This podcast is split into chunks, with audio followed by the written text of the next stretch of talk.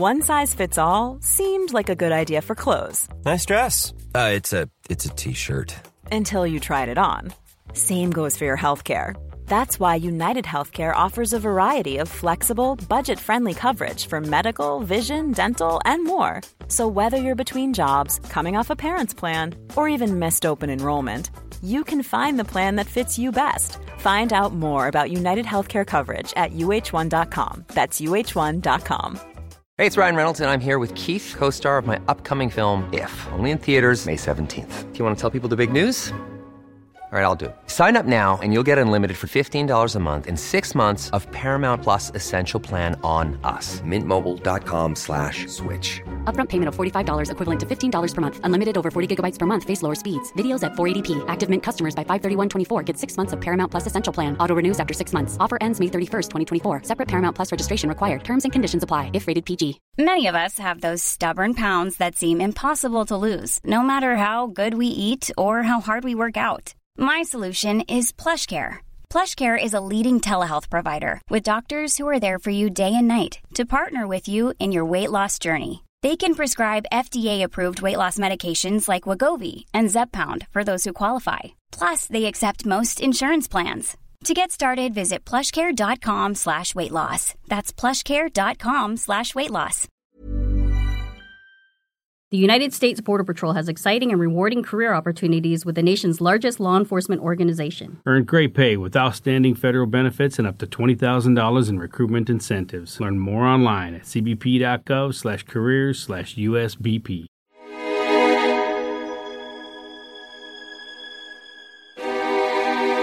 اگه کسی دنبال اینه که عده زیادی رو تحت کنترل خودش در بیاره متخصص بهش سه مرحله رو پیشنهاد میدم یک یه بحران به وجود بیاد این بحران هر چیزی می‌تونه باشه.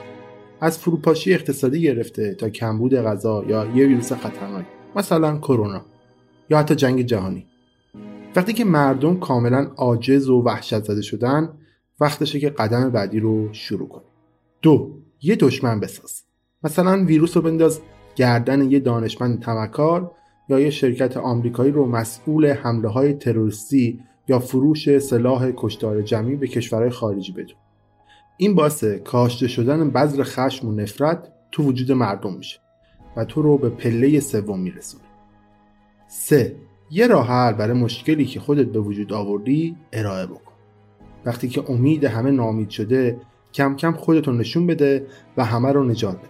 مثلا ویروس خطرناک رو درمان کن.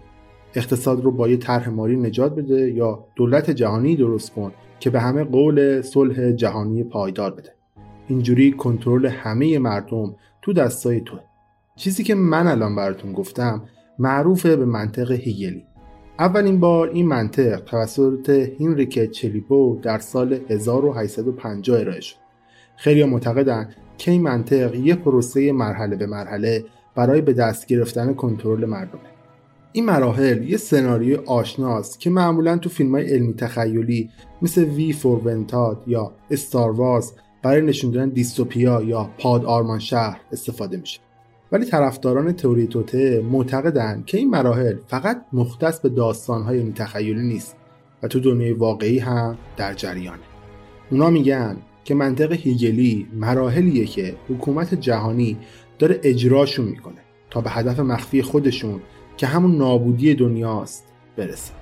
همونطور که به یاد دارید نظم نوین جهانی یه حکومت پشت پرده است که داره دنیا رو به سمتی هدایت می‌کنه که یه رژیم جهانی واحد به کل زمین فرمان روایی کنه.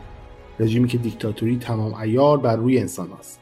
همچین فرقه ای رسما وجود نداره ولی طرفداران تئوری توته معتقدند که این دولت وجود داره و اعضاش رو قدرتمندترین افراد کره زمین هم تشکیل داده. از سرمایهداران شرکت های نفتی و خانواده های سلطنتی گرفته تا سیاستمداران غربی و حتی شرکت های داروسازی. ظاهرا اگر این گروه کنترل دنیای ما رو به دست بگیره قرار 5 میلیارد نفر رو با نسل کشی از بین ببره تا زمین رو به اون یوتوپیای امن برای افراد نخبه تبدیل بکنه. نظم نوین جهانی معتقده که زمین توانایی جمعیت در حال رشد انسانها رو نداره و تنها راه نجات نوع بشر از طریق خودتنظیمی یا همون نسل کشی گسترده است. مقاومت در برابر نظم نوین جهانی به اولویت طرفداران این تئوری تبدیل شد و آنها معتقدند که آشکار کردن این سیستم و جلوگیری از رسیدن به اهدافش تنها راه نجات بشریت اگه بیشتر تئوریای توته که وجود دارن رو ترکیب کنیم به نظم نوین جهانی می‌رسیم که بقیه چیزا از ایلومناتی و حیوانات دستکاری شده ژنتیکی و و گرمایش جهانی و جنگ ها و ترورهای سیاسی رو هم شامل میشه. در واقع همه اینا ابزاری هستن تا اونا به سلطه جهانی برسن. حالا نظم نوین جهانی دقیقا چطوری می‌خواد کنترل مردم دنیا رو تو دستاش بگیره؟ تئوریسین های توته جوابهای مختلفی به این سوالا دادن. اینجاست که ما به اولین تئوری توته می‌رسیم. آیا نظم نوین جهانی داره به شکل تدریجی کنترل دنیا رو به دست می‌گیره؟ طبق این نظریه نظم نوین جهانی داره با دستکاری افکار عمومی طی چندین نسل مردم رو به سمت ایجاد یه حکومت جهانی هدایت می‌کنه. حالا این دستکاری افکار عمومی از کی شروع شده؟ طبق گفته این تئوریسین ها ماجرا به حدود 5000 سال پیش یعنی ابتدای تشکیل تمدن ها در بیابان های مصر برمیگرده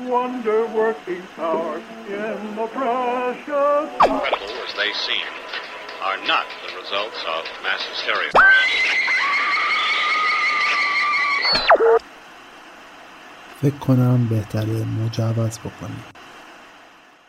چون الان روی ایستگاه اشتباهی هستید.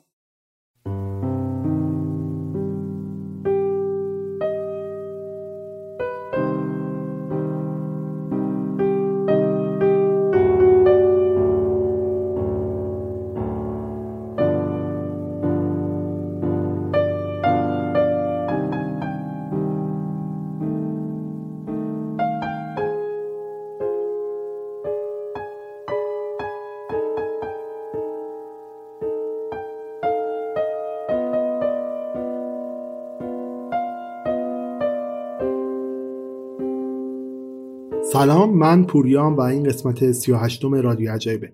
اگر قسمت های قبلی رادیو عجایبی شنیده باشید می‌دونید من در هر قسمت براتون یک اتفاق یا یک داستان عجیب رو روایت می‌کنم. اگر قسمت های قبلی رادیو عجایبی نشنیدید پس دست به جنبونید می‌تونید من رو از طریق اپ های پادگیر با search عبارت رادیو عجایب پیدا بکنید. فقط کافیه من search بکنید follow بکنید. همچنین می‌تونید تو اونجا برای من کامنت بذارید و من هم از کامنت های شما ممنون میشم. همچنین اگر تو شبکه های مجازی می‌خواید رادیو عجایب رو دنبال بکنید می‌تونید رادیو عجایب رو search بکنید چه در تلگرام چه در اینستاگرام و چه در توییتر. من حضور دارم و می‌تونید تو اونجا منو follow بکنید و توضیحات تکمیلی مربوط به هر اپیزود رو که قراره در اونجاها قرار بدم رو هم بخونید یا ببینید یا بشنوید حتی.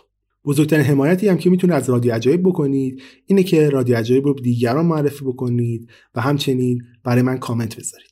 ولی اگر دوست داشته باشید رادیو عجایب رو حمایت مالی بکنید لینک هامی باش رادیو عجایب. در توضیحات این اپیزود قرار گرفته. می‌تونید با هر مبلغی که دوست دارید رادیو عجایب رو حمایت بکنید و من رو از این کارتون خوشحال بکنید. همچنین تا قبل از اینکه این اپیزود شروع بشه من یک عذرخواهی بکنم ازتون. من در طول ضبط این اپیزود به شدت به خاطر عوارضی که از کرونا قبلیم داشتم دچار گرفتگی صدا سرفه شدید شدم ممکنه صدای من اونقدر کیفیت خوبی نداشته باشه و یه مقدار هم مریض حال باشه. عذر می‌خوام اگر صدا رو با کیفیت خوب ندارید.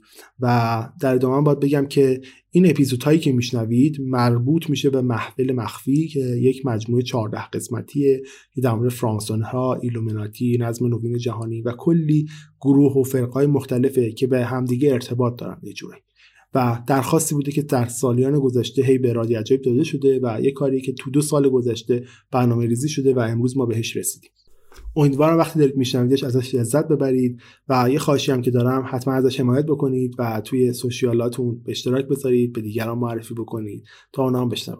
اگر حمایت مالی هم دوست دارید بکنید خیلی ممنون میشن که حامی رادی عجایب باشید.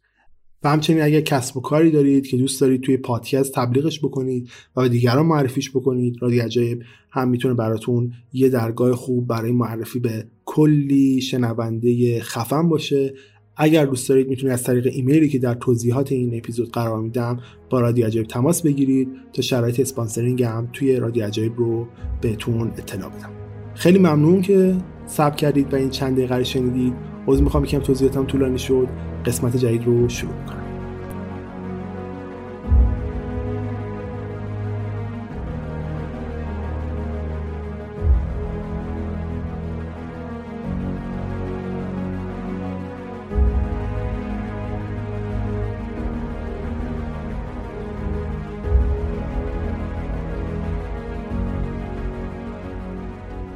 در 2600 سال قبل از میلاد مسیح و زمانی که تکنولوژی، فرهنگ و عرفان در مصر رونق داشت فرعون ها هم بهش حکومت می‌کردن و, و مردم هم باور داشتن که فرعون ها قدرت خدایان رو دارن. اما یه چیز خاص دیگه هم وجود داشت که به فرائن کمک می‌کرد تا این همه سال بر مسند قدرت باشن. اونم انجمن برادری اسنیک اطلاعات خیلی کمی از این انجمن تو دسترسه. ولی کتیبهایی که از مصر باستان موجوده میگن که این انجمن برای نیازهای مردم مصر بوده و مثل رازهای از ستاره شناسی یا بهبود بیماری ها رو اونا میسنجیدن و پیدا می‌کردن. تا اینجا همه چی خوب به نظر می‌رسه. ولی نکتهش تو راهی که این اطلاعات قرار بوده در اختیار مردم قرار بگیره. مثلا وقتی که قرار بوده یه خورشید گرفتگی یا یه ماه گرفتگی اتفاق بیفته منجمای اونا میمدن این رو پیش بینی می‌کردن و به فراهم می‌گفتن.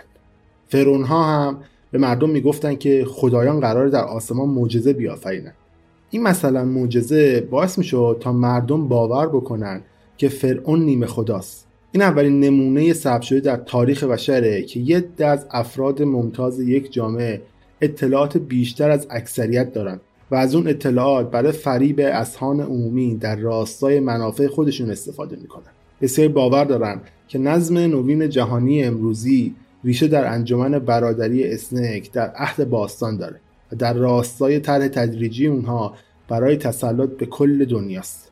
اونها میگن که نظم نوین جهانی طی قرنهای بعدی به شکل مخفیانه و در قالب گروه های دیگه مخفی به کار خودش تو پشت پرده ادامه داده گروه های مثل گونستیک ها تو قرن اول و دوم شوالی های معبد تو 1119 میلادی فرانسانه ها در 1717 و ایلومناتی هم در 1776 این گروه ها برای تئوریسین ها تبدیل شدن به پرچمداران نظم نوین جهانی. در زمانه خودشون اونا با دخالت در حکومت های سیاسی جهان اونا رو به شکل مخفیانه و به بین خودشون دستکاری می‌کردن. قدم بزرگ بعدی این طرح تدریجی در اواخر قرن 17 میلادی و با تبدیل حکومت ها از پادشاهی به جمهوری رقم خورد. یکی از بارسترین نمونه های این تغییر انقلاب آمریکا بین سالهای 1775 تا 1783 بود. تو قسمت خودشم میگم که فراماسونرها هم یک گروه نظم نوین جهانی بودن. نکته جالب اینه که بسیاری از افراد تاثیرگذار تو انقلاب آمریکا جزو فراماسونرهای مشهور بودند افرادی مثل جورج واشنگتن، بنجامین فرانکلین، جیمز مونرو یا مارکوس دولافته که یک اشرافزاده فرانسوی بود و داوطلبانه برای انقلاب آمریکا جنگی و بعد به قهرمان نظامی و جنگی هم تبدیل شد. امکانش هست که این رهبران معمور نظم نوین جهانی بوده باشند و هدفشون از سرنگونی سلطنت بریتانیا تو آمریکا اجرای طرح نظم نوین جهانی باشه نه آزادی و عدالت. ممکن هم هست که اینجوری نبوده باشه. و انقلاب آمریکا همونطور که تو کتابای تاریخ نوشته شده فقط با هدف آزادی و انتخاب حکومت توسط مردم شکل گرفته باشه. ولی چیزی که جالب توجهه اتفاقیه که بعد از انقلاب آمریکا تو جهان میفته و سلسله اتفاقاتی شبیه انقلاب تو اروپا به خصوص فرانسه هم رخ میده. مارکوس دولافته که قبلا هم بهش اشاره کردم بعد از انقلاب آمریکا به فرانسه برمیگرده و در سال 1789 به تأسیس مجلس ملی کمک می‌کنه و همچنین پیشنویس حقوق انسانی و شهروندی رو هم همون آدم تهیه می‌کنه. اینها اولین قدم های انقلاب فرانسه بودن. خود لافاته هم یه فرانسون معروف بود. آیا اون این اقدام ها رو در راستای مأموریتش برای ایجاد تغییر تو شرق و غرب اقیانوس اطلس و به عنوان یه فراماسونر داشت انجام می‌داد؟ اگر اینطور بوده باشه اون مأموریتش اصلا خوب انجام نداده. کمی بعد از اینکه انقلاب فرانسه شکل می‌گیره کشور دچار جنگهای داخلی خشونتبار و خونریزی شدید میشه. بعد از دو سال و بعد از به قدرت رسیدن جناح رادیکال محبوبیت لافاته هم به شدت افت می‌کنه و اون مجبور میشه در سال 1792 و زمانی که حکم دستگیریش صادر شده بود از کشور فرار بکنه. یه تصادف عجیب دیگه هم اینه که جورج دانتون وزیر دادگستری که حکم دستگیر لافاته رو ارائه داده بود خوشم یه فراماسونر بود. در واقع بسیار از رهبرانی که در انقلاب فرانسه نقش داشتن عضو این گروه بودن. از جمله ویلتورو میرابو و احتمالا ناپلون بوناپارت.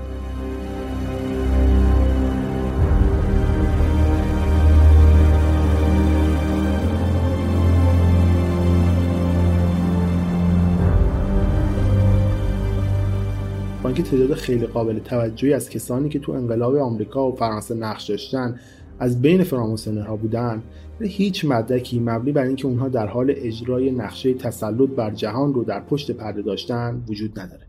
به خاطر همین تصادفاته که بسیار از طرفداران تئوری توته معتقدند که انقلاب فرانسه و آمریکا اولین قدم برای طرح نظم نوین جهانی بوده. تا یه حدی هم حرفشون درسته. چون اگر نظم نوین بخواد یه حکومت واحد تشکیل بده اول باید شر حکومت های سلطنتی رو از سرش کم بکنه و جاشون رو به یه دولت به اصطلاح جمهوری که در واقع تحت کنترل افراد برگزیده است بده. اگه بخوایم منصفانه به قضیه نگاه کنیم انقلاب فرانسه واقعا باعث شعله ور شدن آتش تغییرات تو حکومت‌های سلطنتی کشورهای اروپایی شد. مثلا دانمارک و سوئد. این احتمال وجود داره که تغییراتی که این کشورها تو حکومت‌هاشون دادن به خاطر برقراری دموکراسی بوده باشه و نه به خاطر نظم نوین جهانی. ولی خیلی معتقدن که این تغییرات به خاطر نظم نوین جهانی پیش اومده و با شروع شدن جنگ جهانی نظم نوین جهانی هم خودش رو در جهان تثبیت کرد. طبق گفته این افراد بعد از اینکه نظم نوین جهانی تونست حکومت‌های سلطنتی رو تضعیف بکنه و کشورها رو مخفیانه به کنترل افراد برگزیده بسپاره حالا دیگه وقتش بود تا این حکومت‌های جدید یه جوری با هم تلفیق بشن و قدرت جهانی رو به وجود بیارن. ولی برای متحد کردن این حکومت‌ها باید یه اتفاق بزرگ رخ می‌داد و چه تغییری عظیمتر از یه جنگ جهانی. این شد که عروسکگردانان نظم نوین جهانی صحنه جنگ جهانی اول رو به دست گرفتن. جنگ جهانی اول رسما به دلیل ترور دوک بزرگ اتریش و همسر باردارش شروع میشه. قتل اونا باعث ایجاد یه سری از اعلان جنگ ها در سراسر اروپا شد و اینطوری جنگ شروع شد. ولی همه اتفاقات با همون قتل اولیه شروع شد. تروریستن های توته معتقدن مردی که اون ترور رو انجام داده توسط نظم نوین جهانی انتخاب شده بوده تا شروع کننده سلسله تعارضات باشه و همین یه ترور باعث شد تا جون 17 میلیون نفر بعدا گرفته بشه.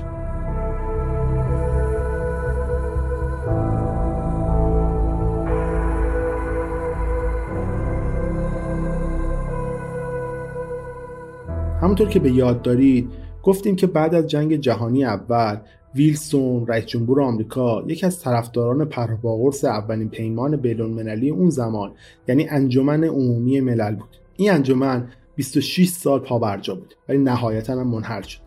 دلیلش بخشی برمیگرده به کنگره آمریکا که قبول نکرد تا این کشور به این انجمن بپیونده چون فکر می‌کرد که آزادی آمریکا رو دچار خدشه می‌کنه. بخش دیگه از علتش هم این بود که این انجمن آمادگی رویارویی با اتفاقات عظیمی مثل جنگ جهانی دوم رو نداشت. طرفداران تئوری توته معتقدند که نظم نوین جهانی یه فرد دیگر رو برای رسیدن به نقشه های خودش انتخاب می‌کنه این وسط. اون کسی نبود به جز آدولف هیتلر.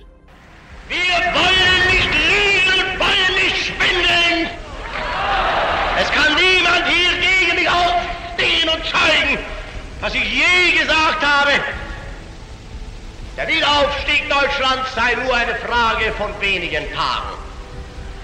Immer und immer wieder predige ich, der Wiederaufstieg der deutschen Nation ist die Frage der Wiedergewinnung der inneren Kraft und Gesundheit des deutschen Volkes.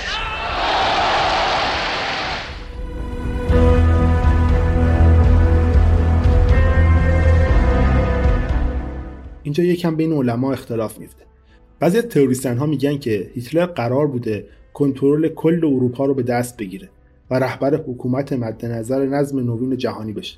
ولی پیروزی متفقین باعث شکست این نقشه و همچنین نظم نوین جهانی میشه. ولی عده دیگه هم هستن که معتقدن اتفاقات جنگ جهانی دوم دقیقا طبق نقشه پیش رفته ظهور و سقوط هیتلر فقط یه قدم برای رسیدن به هدف واقعی که همون تشکیل سازمان ملل بوده. بعد از اینکه 80 میلیون نفر در جنگ جهانی دوم جون خودشون از دست دادن حکومت ها هر کاری می‌کردن تا به صلح برسن و جلوی وقوع جنگ جهانی سوم رو بگیرن. یکی از افراد کلیدی در تشکیل سازمان ملل متحد در تاریخ 24 اکتبر 1945 پرزیدنت فرانکلین دی روزولت بود که تونست همکاری و صلح بین المللی رو ارتقا بده. این سازمان در ابتدا فقط از متفقین که پیروز جنگ جهانی دوم بودن تشکیل شده بود. ولی طرفداران تئوری توته معتقدند که این سازمان نقش بازوی حمایتی رو برای نظم نوین جهانی داره ایفا می‌کنه. و متفقین معمور اجرای طرح حکومت جهانی با استفاده از تشویش به وجود اومده بعد از جنگ جهانی بودن. احتمالش خیلی پایینه که نیروهای متفقین جنگ و خسارتش رو به خاطر سرنگون کردن یه حکومت تمامیتخواه متحمل شده باشن تا حکومت دیکتاتوری خودشون رو برپا بکنن. چون جامعه هیچ وقت چنین حکومتی رو نمیپذیره. حتی اگر زور بالای سرش باشه. بهترین راه برای به دست آوردن حمایت جامعه اینه که یه کاری کنن تا افکار عمومی کم کم به نتیجه مورد نظرش برسه. تشکیل سازمان ملل متحد باعث شد تا سازمان بین المللی دیگه ای که هفته پیش راجع بهش صحبت کردیم مثل بانک جهانی و کمیسیون سهجانبه قدم به قدم جاشون رو بین مردم باز بکنن و محبوبیت اونا بین مردم روز به روزم بیشتر افزایش پیدا کنه. در طی سالهای جنگ سرد دنیا به دو بخش اصلی که یکی زیر مجموعه ناتو و دیگری پیمان ورشو بود تقسیم میشه. ولی وقتی که جنگ سرد به پایان می‌رسه روسیه هم در سال 1991 به سازمان ملل میپیونده و دو ابرقدرت جهان یعنی آمریکا و روسیه بالاخره تحت یک سازمان واحد به هم میپیوندن.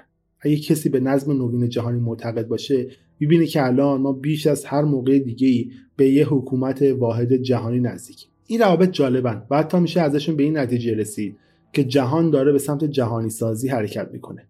اما یه مدرکی وجود داره که نشون بده یه حکومت واحد در پشت پرده مسئول این وقایع آیا این افزایش ارتباطات بین کشورها نمی‌تونه نتیجه پیشرفت تکنولوژی و تغییر سیاست باشه؟ جواب این سوال باید بگم که آره است. ولی برای طرفداران توری توته همین کافیه که دو ابرقدرت جهان به هم پیوستن. و به این نتیجه می‌رسن که کاسه زیر نیم کاسه است. تا قبل از انقلاب فرانسه حکومت سلطنتی هر کشور توسط خاندان سلطنتی و اشرافزادههاش حکومت می‌شد. ولی الان همه کشورهای بزرگ با سازمانهای بینالمللی مثل سازمان ملل با هم در ارتباطن. اما مهمه که در نظر داشته باشیم که سازمان ملل سیاست هیچ کدوم از اعضاش رو رسما کنترل نمی‌کنه. مجمع عمومی سازمان ملل تنها یه انجمنه برای گفتگو. رسما هدف اونا اینه. گفتگو، مناظره و توصیه‌ای برای موضوعات مربوط به صلح بین الملل و امنیت. از جمله خل سلاح، حقوق بشر، قوانین بین المللی و داوری صلحآمیز اختلافات بین المللی. اگه منصفانه بهش نگاه کنیم هیچ کدوم از اینها به نظر تمامیت خواه نیستن. برای همین من به این تئوری سه از ده میدم. درسته که جهان داره به سمت جهانی شدن حرکت می‌کنه. ولی سازمانهایی که پشت این حرکت هستن دارن برای ایجاد صلح کار می‌کنن. از سازمان ملل گرفته تا انجمن بیلدربرگ. اونها به دنبال یه راه حل جهانی هستن نه کشمکش جهانی. همکاری بینالمللی لزوما به معنی ظهور یه ابرقدرت برگزیده نیست. نبودن مدرک برای اثبات دخالت نظم نوین جهانی تو تاریخ بشریت هم شک برانگیزه. اگه یه سازمانی از بد و تمدن انسانها در حال کنترل همه چی از پشت صحنه بود حتما یه مدرک محکمی ازش به جا میمون. ولی طرفداران تئوری توته برای این هم یه راه دیگه را دادن. گفتیم که طرح تدریجی یه پروسه آرومه که قراره به دولت جهانی منجر بشه. ولی اگر برنامه نظم نوین جهانی گرفتن کنترل زمین به صورت ناگهانی و با استفاده از خشونت باشه چی؟ اگر هدف نظم نوین جهانی نابودی جهان در طی چند هفته یا حتی چند روز باشه چی؟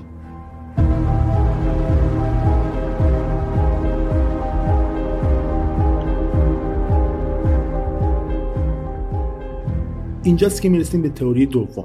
این تئوری توته راجع به نظم نوین جهانی با اختلاف ترسناک ترین تئوری در این زمین است. طبق این تئوری نظم نوین جهانی به جای کنترل دولت ها با یک کودتای ناگهانی و با استفاده از حکومت نظامی کنترل جهان رو به دست می‌گیره.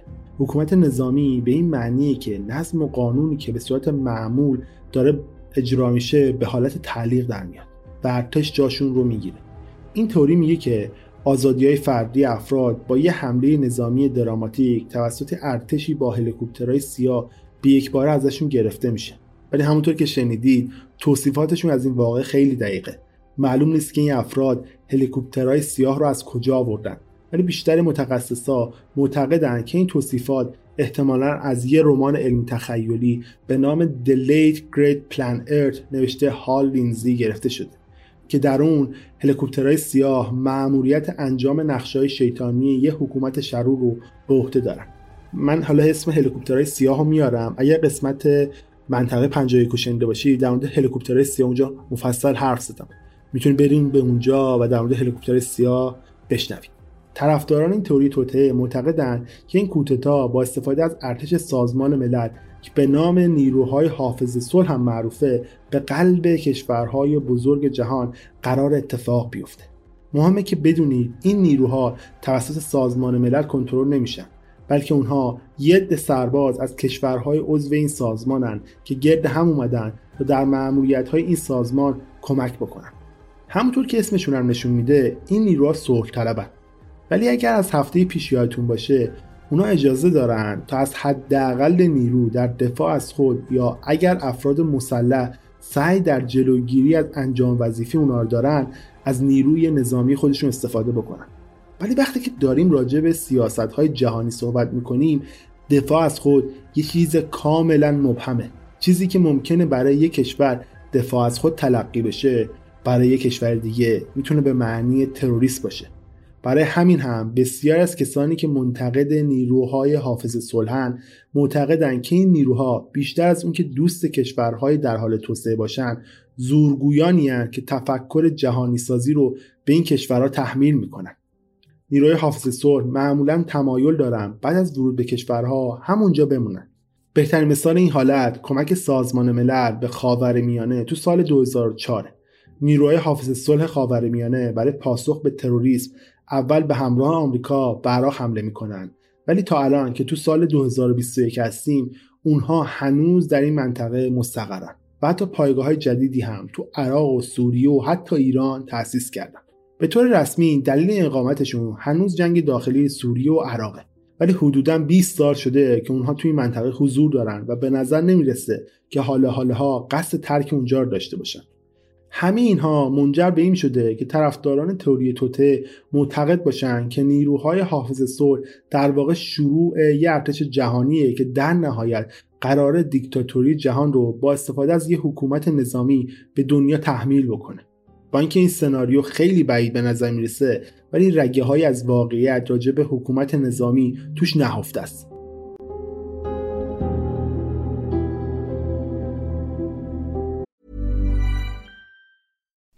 You like to look 5 years younger? In a clinical study, people that had volume added with Juvederm Voluma XC in the cheeks perceived themselves as looking 5 years younger at 6 months after treatment. Look younger, feel like you. Add volume for lift and contour in the cheeks with Juvederm Voluma XC. Reverse signs of aging by adding volume to smooth laugh lines with Juvederm Volure XC. For important safety information and to find a licensed specialist, visit juvederm.com. That's J U V E D E R M.com. Not for people with severe allergic reactions, allergies to lidocaine, or the proteins used in Juvederm. Common side effects include injection site redness, swelling, pain, tenderness, firmness, lumps, bumps, bruising, discoloration, or itching. There's a risk of unintentional injection into a blood vessel, which can cause vision abnormalities, blindness, stroke, temporary scabs, or scarring. Talk to a licensed specialist to find out if it's right for you.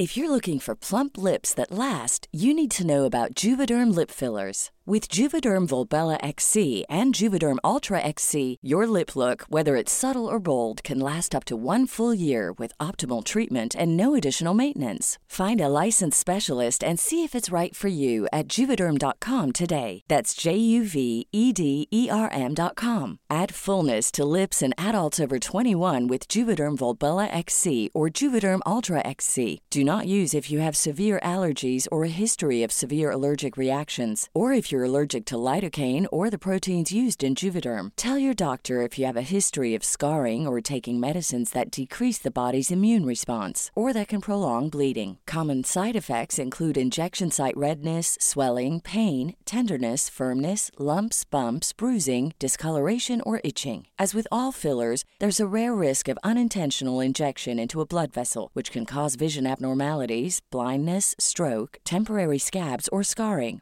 For full important safety information, visit juvederm.com.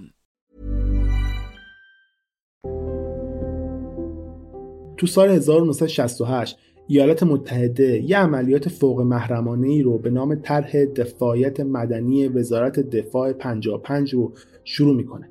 اسم رمز این عملیات نقشه باخشه بود. هدف این عملیات معامله با حرکت های مدنی و اعتراضات تو طول جنگ ویتنام بود.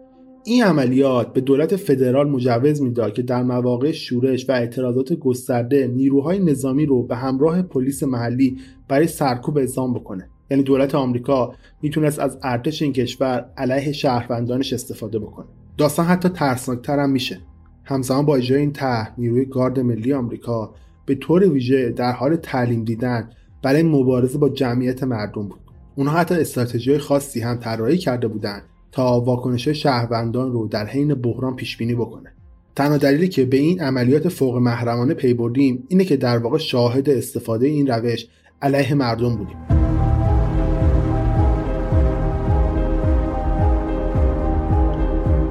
تو 29 April 1992 و در پی کشته شدن یه راننده تاکسی سیاه به نام رادنی کینگ بر اثر ضرب و شتم پلیس زنجیره از تظاهرات تو خیابونهای لس آنجلس به راه افتاد.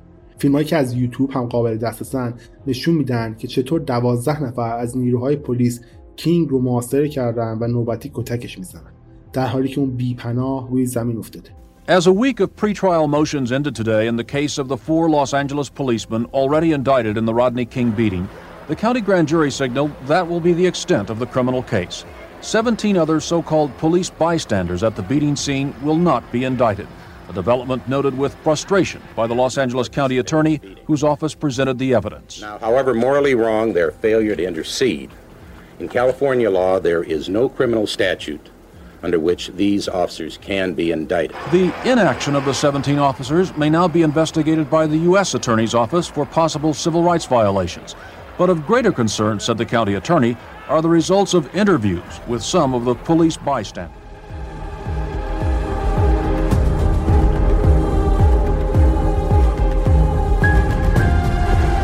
این یه نمونه برجسته از خشونت پلیسه.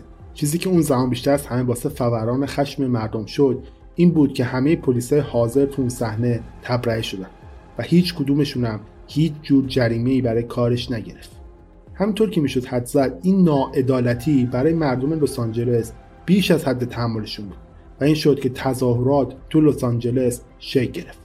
در طی 6 روز ضرب و شتم‌های گسترده آتش دزدی و قطعهایی که در این تظاهرات پیش اومد حدود یک میلیارد دلار خسارت به اموال عمومی رو وارد کرد. دو روز بعد از شکلگیری این تظاهرات پلیس که توان مقابله با تظاهر کنندگان رو نداشت درخواست کمک کرد. همینجا بود که پرزیدنت جورج اچ دبلیو بوش از وجود پروژه نقشه باغچه پرده برداشت. نیروهای گارد ملی پیاده نظام هفتم و نیروی دریایی اول برای مقابله با معترضان با استفاده از سلاح نظامی به لس آنجلس اعزام شدند. اونها از گاز اشکاور و سپر و مهمات نظامی استفاده می‌کردند. تو سطح شهر گشتهای نظامی و ساعت خاموشی و ممنوعیت عبور و مرور برقرار شد. در طول این اعتراضات دوازده هزار نفر بازداشت شدند 63 نفر کشته و 2383 نفر هم زخمی شدند. اما صلح بالاخره به شهر برمیگرده.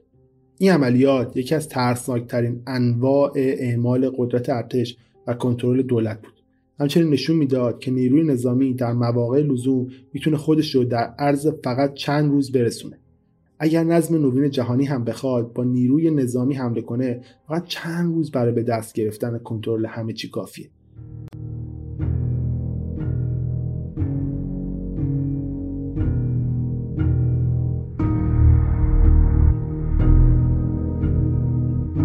باور بکنید یا نه ولی این تنها عملیات دولت آمریکا برای مقابله با مردم خودش نبوده. عملیات فوق محرمانه دیگه به نام تمرین آمادگی 1984 یا رکس 84 در دهه 70 شروع شد. اگر این عملیات عملی می‌شد ارتش ایالات متحده می‌تونست تعداد زیادی از شهروندان آمریکا رو در نارامی ها و مواقع اضطراری بازداشت کنه. این یعنی اگر آمریکایی‌ها سعی بر مقاومت در برابر دولت داشتن رکس 84 حق شلیک گلوله در صورت لزوم برای پایان دادن به شورش رو داشت. اما چی باعث شد که این عملیات لو بره؟ ما به دلیل وجود این عملیات محرمانه در اسناد مربوط به ایران ازش مطلعیم. Uh, were you not assigned at one time to work on plans for the continuity of government in the event of a major disaster? Mr. Chairman. I believe that question touches upon a highly sensitive and classified area, So may I request that you not touch upon that, sir? I was particularly concerned, Mr. Chairman, because I read in Miami papers and several others that there had been a plan Uh, developed by that same agency, a contingency plan in the event of emergency that would suspend the American Constitution. And I was deeply concerned about it and wondered if that was the area in, in which he had worked. I believe I, that it was, may I I most, get may I most respectfully request that that matter not be touched upon at this stage. If we wish to get into this, I'm certain arrangements can be made for an executive session.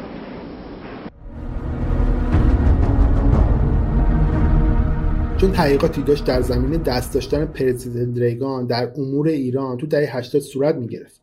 در طی همین تحقیقات بسیاری دیگه از پروژه‌های مخفی نظامی هم رو شدن از جمله رکس 84 در یکی از شنودهایی که در مدارک مربوط به این تحقیقات وجود داشت از یه سناتور در مورد پروژه 84 و پروژه های نظامی دیگه سوال میشه و اون اینجوری جواب میده. من معتقدم که این سوال به موضوعات خیلی حساس و محرمانه مربوط میشه.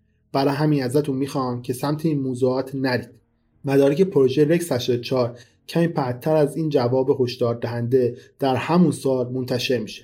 این مدارک تایید کردن که ایالات متحده قدرت سرکوب جمعی شهروندانش رو تو شرایط بحرانی داره. چه تعداد پروژه این شکلی وجود دارن که ما ازشون هنوز خبر نداریم؟ رکس 84 تنها پروژه مورد استفاده دولت در این مواقع نیست. معروفترین طرح نظامی دولت آمریکا برای مواجهه با شرایط اضطراری آژانس فدرال مدیریت اضطراری یا به اختصار فیما نام داره. که خیلی ها اون رو طرح اصلی برای برقراری کودتای نظم نوین جهانی می‌دونن. فیما که از سال 1978 تأسیس شده بخشی از وزارت امنیت میهن کشور آمریکاست. که در مواقع اضطراری مثل بلایای طبیعی، حمله های تروریستی و نظامی اولین ارگانی که نیروی نظامی رو پخش می‌کنه. ولی تروریستیان های توته میگن که آینده خیلی تاریکی رو پس این طرح می‌بینن. اونا میگن که بعد از کودتای بینالمللی نظم نوین جهانی فیما ارگانیه که جمعیت مردم رو در گروه های مختلف متمرکز می‌کنه و کم های مرگ راه میندازه. و به نظم نوین جهانی اجازه نسل‌کشی گسترده این افراد رو میده. واقعیت اینه که درسته که فیما بی نقص نیست ولی اونها تلاش کردند تا برای قربانیان بلایای طبیعی در سراسر دنیا راحتی فراهم بکنن.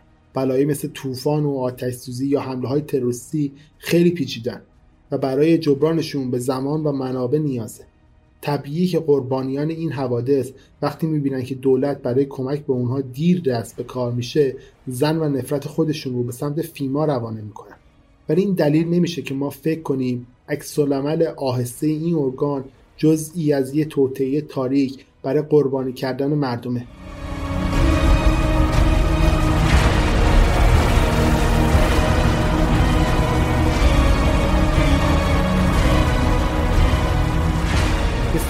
همه جاهای دیگه. اینجا هم بحث کمبود منابع مورد نیاز مطرحه. تا حالا ما فقط حکومت های نظامی که داخل ایالات متحده بودن رو بررسی کردیم. ولی نمونه های بیشماری از اجرای حکومت نظامی تو سراسر جهان هم وجود داره.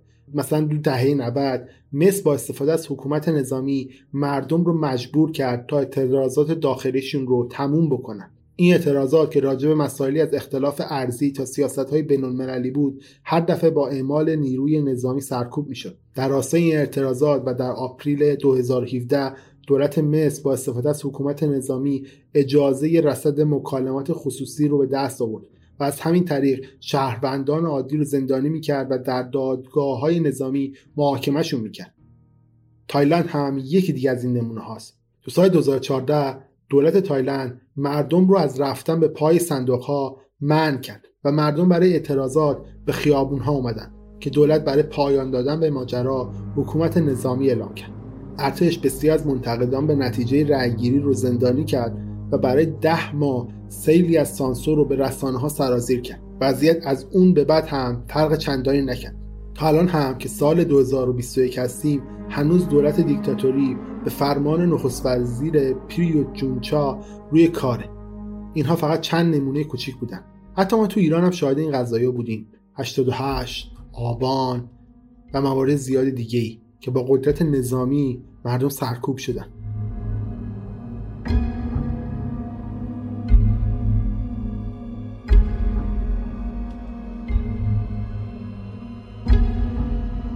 بیشتر کشورهای مدرن یه سطحی از حکومت نظامی رو تجربه کردن. حکومت نظامی در مواقع بحرانی می‌تونه کمک کننده باشه ولی همچنین ممکنه علیه مردم هر کشور هم ازش استفاده بشه. تئوریسین های توته معتقدند که نظم نوین جهانی ممکنه در حال نفوذ به ارتشهای کشورهای مختلف باشه تا با اعمال حکومت نظامی کنترل دولت های مختلف رو به دست بگیره.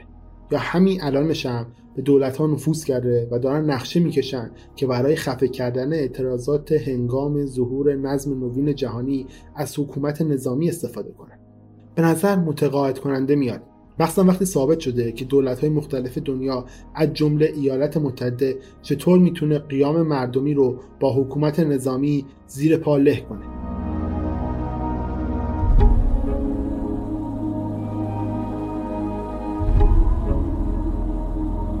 ولی در کل من به این تئوری 4 از ده میدم.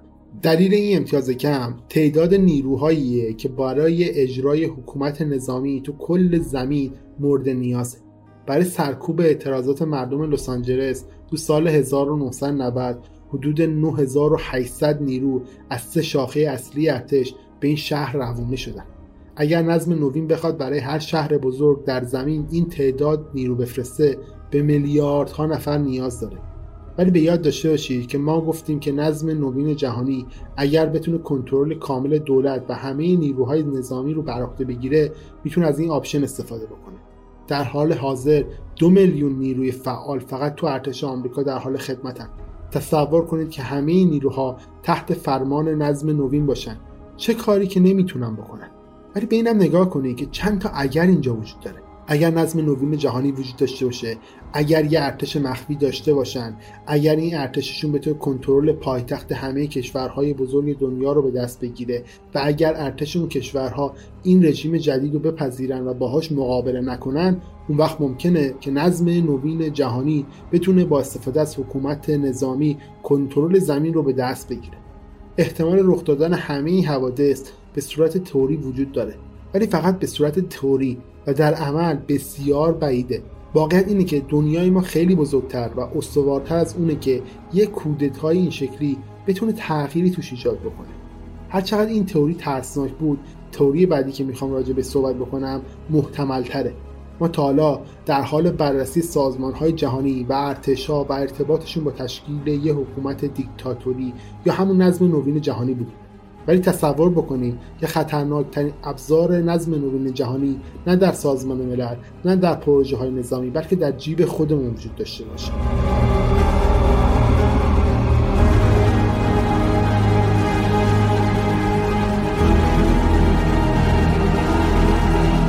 تو دهه های اخیر پیشرفت هایی که در حوزه تکنولوژی رخ داده طلایه‌دار فرهنگ و اقتصاد ما بودن.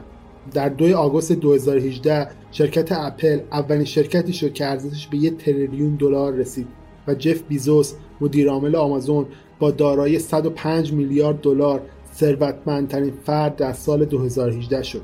تاثیرات روزافزون تکنولوژی ما رو به تئوری سوم میرسونه.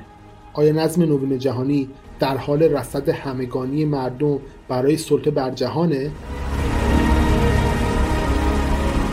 طبق این تئوری نظم نوین داره اطلاعات ما رو برای ساختن یه جور پلیس سایبری جمع آوری می‌کنه. این هم نوعی از حکومت نظامیه که در اون نظم نوین جهانی با کنترل اطلاعات و رصد جوامع از طریق تکنولوژی حکومت می‌کنه. با وجود اینکه این توصیفات بیشتر به آینده دور و پیشرفته می‌خوره ولی نظارت دولت چیزیه که خیلی وقت وجود داره.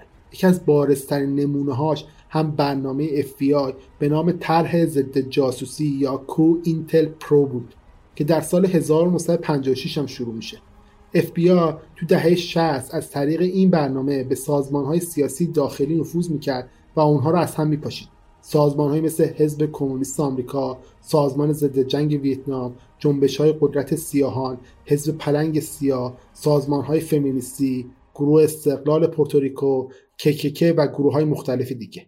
کو اینتل پرو روش های مختلفی برای از هم پاشیدن این گروه ها اجرا می‌کرد. مثلا در رسانه ها راجب اونها داستان های دروغین منتشر می‌کرد تا به شهرتشون رتمه بزنه. یا از جلسات و رویدادهاشون اطلاعات غلط پخش می‌کرد یا حرکت های گروهی و دروغینی به وجود می آورد یکی از بهترین نمونه های این روش تعارض بین دو گروه ملیگرای سیاه تو دهه 60 یعنی پلنگ سیاه و سازمان سیاه بوستان آمریکاست. این دو گروه تقریبا از همه لحاظ با هم در یک سو بودند و برای حقوق شهروندان کار می‌کردند ولی در سال 1969 FBI یه نامه قلابی به سازمان آمریکا فرستاد که در اون ادعا می‌کرد که گروه پلنگ سیاه قصد کشتن رئیس سازمانشون رو داره. سازمان آمریکا این نامه دروغین رو باور کرد و این دو سازمان برای مدتها با هم وارد تعارض و درگیری شدن که نتیجهش تعداد زیادی کشته و درگیری مسلحانه تو کمپ UCL بود. این فریبکاری ها در برابر جنبش حقوق زنان هم اجرا شده. یه فعال مدنی زن تو اوایل دهه 60 بود که برای حقوق زنان و هم سیاه‌پوستان فعالیت می‌کرد. تو 25 مارچ 1965 زمانی که داشت از یکی از اعتراضات به سمت خونش برمیگشت ماشینش مورد تهاجم اعضای کیکیکه قرار گرفت و اون به قتل رسید. یکی از اعضای کیکیکه که در به قتل رسوندن اون دست داشت یه خبرچین اف به نام گری تامس بود. اف برای اینکه از این رسوایی رهایی پیدا کنه شروع کرد به پخش خبرهای دروغین راجع به این زن. اونها مدعی شدن که اون عضو حزب کمونیست بوده به هروئین اعتیاد داشته و بچه‌هاشو ترک کرده بوده تا با فعالهای سیاه پوست رابطه جنسی داشته باشه.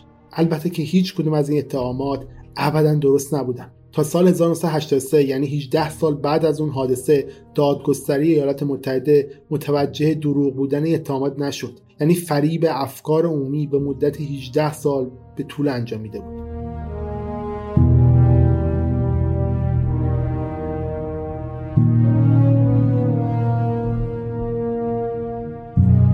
تئوریسین های توته از اینکه این روش تنها مورد استفاده FBI نباشه حراس دارن. اونها میگن که نظم نوین جهانی هم می‌تونه با رصد مردم و پخش اطلاعات غلط جمعیت جهان رو در راستای تشکیل یه رژیم جهانی فریب بده. هرچند باید بگم که اون COINTELPRO تو سال 1971 بعد از لو رفتن پروژه محرمانش رسما لغو شد. ولی FBI تا به امروز از روش های مشابه برای رصد مردم استفاده می‌کنه. اینجاست که می‌رسیم به یکی از جنجالی ترین برنامه های نظارتی عصر امروز. یعنی آژانس امنیت ملی آمریکا یا همون NSA NSA در 4 نوامبر سال 1952 تشکیل میشه و یه آژانس اطلاعاتیه که تحت نظارت وزارت دفاع ایالات متحده فعالیت می‌کنه. این سازمان وظیفه جمعآوری و پردازش اطلاعات خارجی و اجرای عملیات ضد اطلاعات رو بر عهده داره. این برنامه اول فقط برای شکستن کدها در زمان جنگ های سرد و جنگ جهانی استفاده می‌شد. ولی اوضاع طی سالهای بعد تغییر می‌کنه. بعد از حمله 11 سپتامبر NSA عهدهدار اجرای برنامه نظارت تروریست ها و سیستم نظارت الکترونیک شد تا بتونه مخفیانه ارتباط اعضای القاعده رو تو خارج از کشور رصد بکنه. ولی تا سال 2012 یکی از کارکنان سابق NSA به نام ادوارد اسنودن پرده از کارهای مخفی این سازمان برداشت. یه جالبم بگم ادوارد اسنودن تازه شروع کرده توی توییترش فارسی داره تایپ می‌کنه. اون بین 50 هزار تا 200 هزار سند منتشر کرد که نشون می‌داد NSA هر روزه از طریق گوشی موبایل، کامپیوتر و تبلت از مردم عادی بدون اطلاع و اجازه اطلاعات جمع آوری می‌کنه. این مدارک ثابت کردن که NSA تعداد زیادی برنامه نظارت جهانی داره که به وسیله اونها اطلاعات رو از سراسر جهان جمع و رصد می‌کنه. این سوال پیش میاد که چرا NSA مخفیانه اطلاعات رو جمع می‌کنه؟ اونا با اطلاعات ما چیکار می‌کنن؟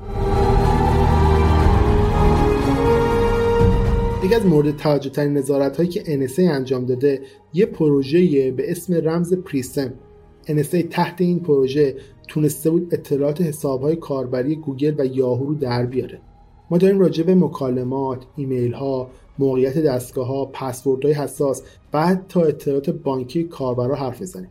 طبق اسناد استوده پریسم یه منبع شماره یک که اطلاعات خام مورد استفاده در گزارش تحلیلی NSA بوده. از همه بدتر اینه که این اطلاعات از کل دنیا جمع شده نه فقط آمریکا. یه روزنامه نگار تعدادی از کشورهایی که توی این پروژه با NSA همکاری داشتن رو فاش می‌کنه و میگه که بیشتر دولت ها به صورت موضوعی و با هدف خاص با NSA همکاری می‌کنن. ولی کشورهایی مثل آلمان، فرانسه، نروژ، سوئد، دانمارک از اروپا بیشتر همکاری رو با NSA داشتن. ولی این لیست فقط به کشورهای اروپایی ختم نمیشه. در اون NSA یه اتحاد اطلاعاتی سابقا محرمانه به نام 5 آیز وجود داره که یه پیمان سایبری بین استرالیا، کانادا، نیوزلند، بریتانیا و ایالات متحده است که در اون این کشورها برای نظارت بر اطلاعات تو سطح جهانی با هم همکاری می‌کنن. این یعنی اطلاعات ما در کل دنیا در اختیار این کشورها قرار داره. از دید تئوریسین های توته این یه شروع ترسناک برای برنامه رصد جهانی نظم نوین جهانیه که در اون از اطلاعات دیجیتال ما برای به دست گرفتن کنترل و قدرتمند شدن خودشون داره استفاده میشه. نگرانی راجع به نظارت جهانی خیلی هم بیراه نیست. آژانس های دولتی که ما بهشون اعتماد داشتیم بدون اطلاعات ما در حال جمعآوری و نظارت بر اطلاعاتمونن. به خاطر همینه که نظارت جهانی و دستکاری اطلاعات تو سطح جهان به یه نگرانی بزرگ تبدیل شده. یکی از همین دستکاری تو سطح جهان پیروزی ترامپ تو انتخابات قبلیه. اگر نظم نوین جهانی واقعا پشت NSA باشه دستکاری اطلاعات براشون کار خیلی ساده ایه مثل همون کاری که FBI در COINTELPRO انجام داد. اونا هم قادرن تا گروه های مختلف مردم رو مورد هدف قرار بدن. شروع کننده شورش ها باشن یا حتی یه جنگ جهانی دیگه راه بندازن. ولی الان سوال اینه که آیا نظارت جهانی وجود داره یا نه؟ سوال اینه که آیا نظم نوین جهانی از این تکنولوژی برای کنترل مردم خودش استفاده می‌کنه یا نه؟ من اگر قرار باشه به این تئوری نمره بدم از ده به 6 میدم. تکنولوژی دستکاری گسترده اطلاعات در حال حاضر وجود داره و سازمان های بین المللی رصد اطلاعات مثل 5 آیز هم همینطور. ولی در هیچ کدوم از 50 هزار تا 200 هزار مدرکی که اسنودن از NSA منتشر کرده اشاره کوچیکی به نظم نوین جهانی هم نشده. اسنودن عمدن و تا جایی که می‌تونسته از مدارک مخفیانه NSA رو منتشر کرده. اگر جای شواهدی وجود داشت که نظم نوین جهانی در پس پرده NSA حتما اسنودن اون رو هم منتشر می‌کرد. مگر اینکه نظم نوین جهانی اونقدر محرمانه باشه که یه نفر که داره تو سطوح بالای NSA هم کار می‌کنه ازش بیخبر بوده باشه.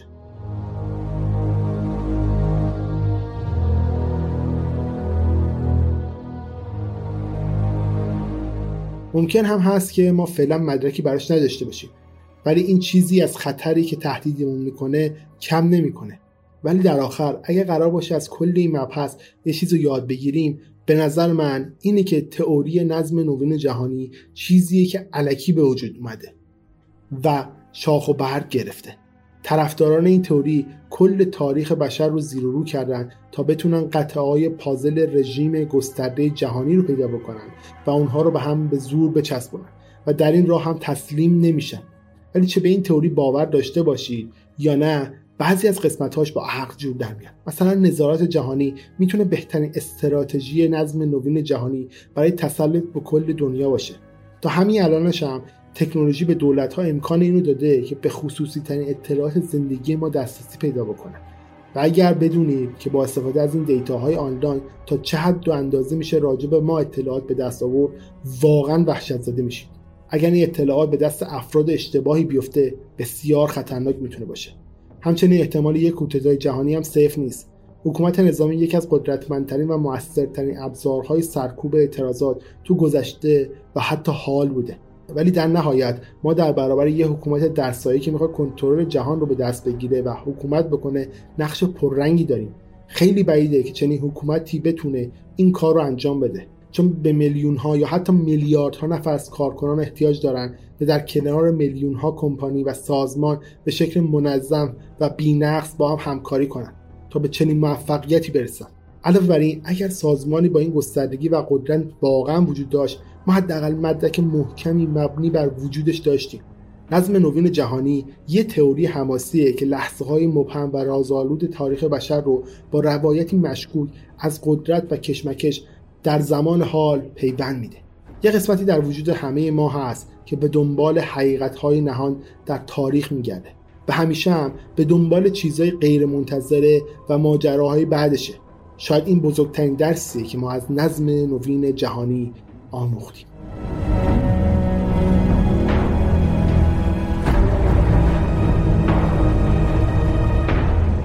خب به پایان قسمت رسیدیم. ممنون که تا اینجا با من همراه بودید. دمتون گرم. خیلی سعی کردم که بدخول نشم و گفتم هفته دیگه هفته دیگه منتشرش کردم. امیدوارم از لذت برده باشید.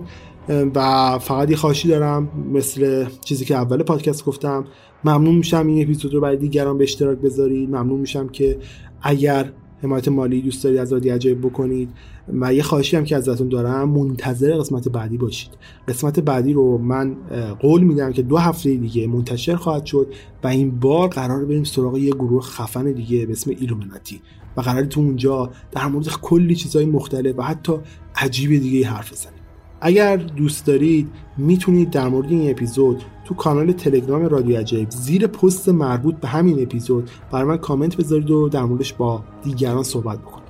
خب دیگه توضیحات هم بیشتر نمی کنم امیدوارم که از باز دوباره لذت برده باشید. شب روزتون بخیر باشه. هر جام که هستید موفق باشید. خدا نگهدار.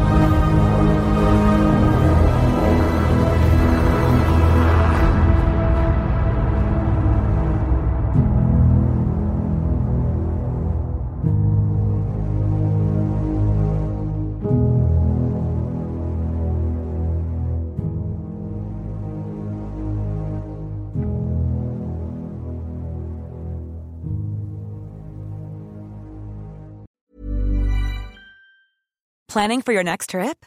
Elevate your travel style with Quince. Quince has all the jet setting essentials you'll want for your next getaway, like European linen, premium luggage options, buttery soft Italian leather bags, and so much more. And is all priced at 50 to 80% less than similar brands. Plus, Quince only works with factories that use safe and ethical manufacturing practices. Pack your bags with high-quality essentials you'll be wearing for vacations to come with Quince. Go to quince.com slash pack for free shipping and 365-day returns.